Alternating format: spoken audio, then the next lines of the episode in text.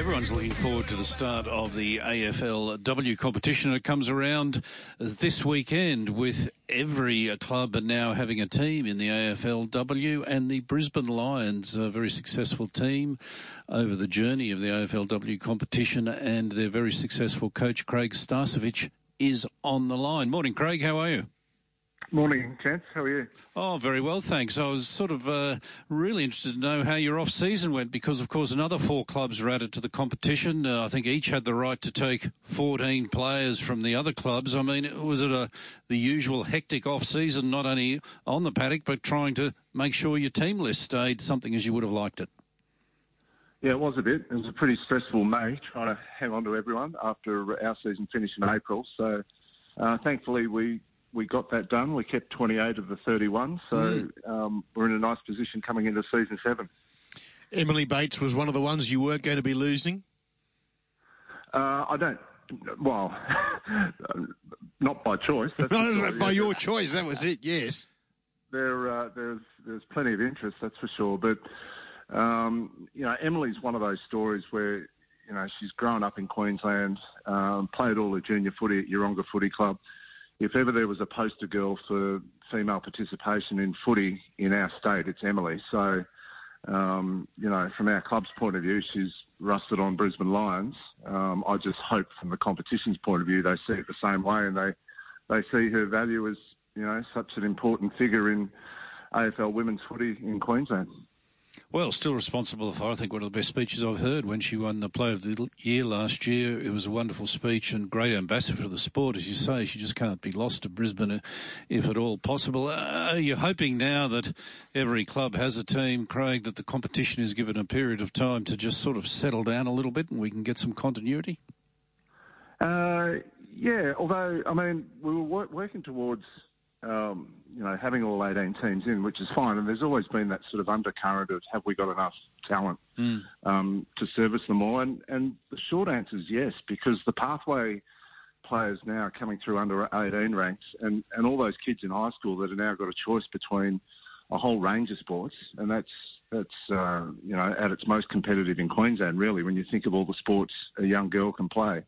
Now that we're um, you know, the highest paid sport um, across um, across all the choices. The, the choice is a pretty pretty good one now. You know, if you want to follow AFL as a career path, then um, then go for it. So the depth of talent right across the nation hasn't really suffered.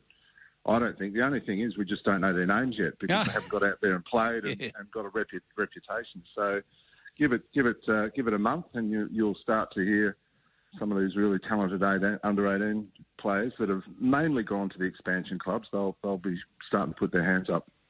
So, uh, who's new on the Brisbane Lions list that the the fans may not have seen or know too much about from last season?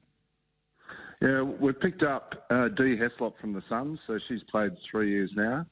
Um, so this will be her fourth. But um, our academy girls that we've picked up, Ella Smith, uh, Kiara Hillier, Charlie Mullins, and, and just recently Ava Seaton are our, are our four Brisbane Lions Academy girls that we've just added to the squad. So um, whether they play first up remains to be seen, but across, you know, when, when, we've done match practice across the last couple of months, they've not looked out of place. It's um, it's amazing how prepared they are, and and you know you could slot them into your best 21 tomorrow if you had to.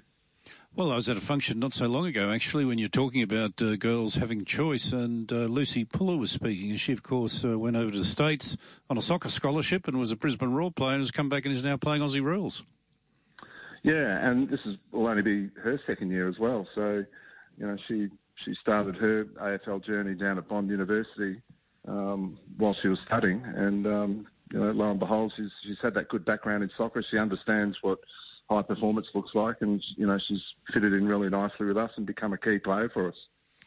Craig, are we far away from seeing? Uh, we hear about father son all the time. Is there a father daughter for a lion on this horizon?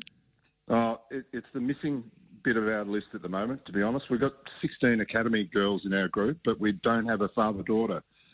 So um, watch out through all our channels because um, I know our new academy coach Emma Zielke and her offsider Nat Grider, who plays with us still, is, is the strength and conditioner with the with the academy. They're hatching a little plan to um, to pump that up, and and uh, yeah, just just uh, keep an eye out for all the publicity around that. It'll be a fantastic story mm. to have you know one of Justin Leppitsch's daughters or Nigel Lappin's daughters or Clark Keating's kids who all play footy at Wilston Grange at the moment. So to get one of those into our squad over the next you know, one to three years would be amazing. It would be the last little piece of the puzzle, and and a really sort of connection piece for your your Lion supporter.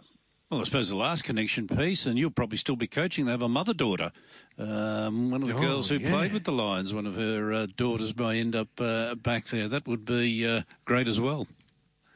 Yeah, I guarantee I won't be coaching when, that, when, when, that happens. But um, it's uh, yeah, Sharni Webb's daughter Billy is uh, she's uh, I'm going to say she's 18 months, but I'll be wrong. I think she's just just past a year old. So, okay. Um, but she's definitely up and walking, and um, yeah, she she brings a lot of joy to to the place when she comes down. Now, of the new teams entering the competition this year, Craig, who who's the one that you think may have the biggest impact on the comp? Uh, I'd love to say um, Lauren Arnell's Port Adelaide. Just there's a little bit of bias there, given that Lauren's a premiership player with us and, and a great friend to us all. She's she's the first ex-player to to graduate into senior coaching ranks. So I, am going to go with the heart, but but also the way she's recruited and, and put the group together is they're looking pretty good. And I'll, I'll probably say Essendon are, are, are, thereabouts as well. So, um, but I'd, I'd like to see Lauren do well and mainly because we don't play Port Adelaide this year. So there you go. we'll, well, we'll be relying on each other for info, I think. So. Well, Craig, uh, yeah, nine matches this year. It's increasing all the time. You're doing a marvellous job. Can't wait to see the women in action against Freo this weekend. No doubt we'll catch up with you again during the season because you're a great friend of the show. We always love having a chat. All the best. Thanks, guys. Get uh, all, all line supporters get down to the Gabba two o'clock Sunday afternoon. Mm. It's a week off for the boys just get down there. We, would love to have a, a, big crowd there. Okay, two o'clock Sunday at the Gabba. That's it. Oh, lovely. Good on you, Craig. There Thanks, he is. Guys.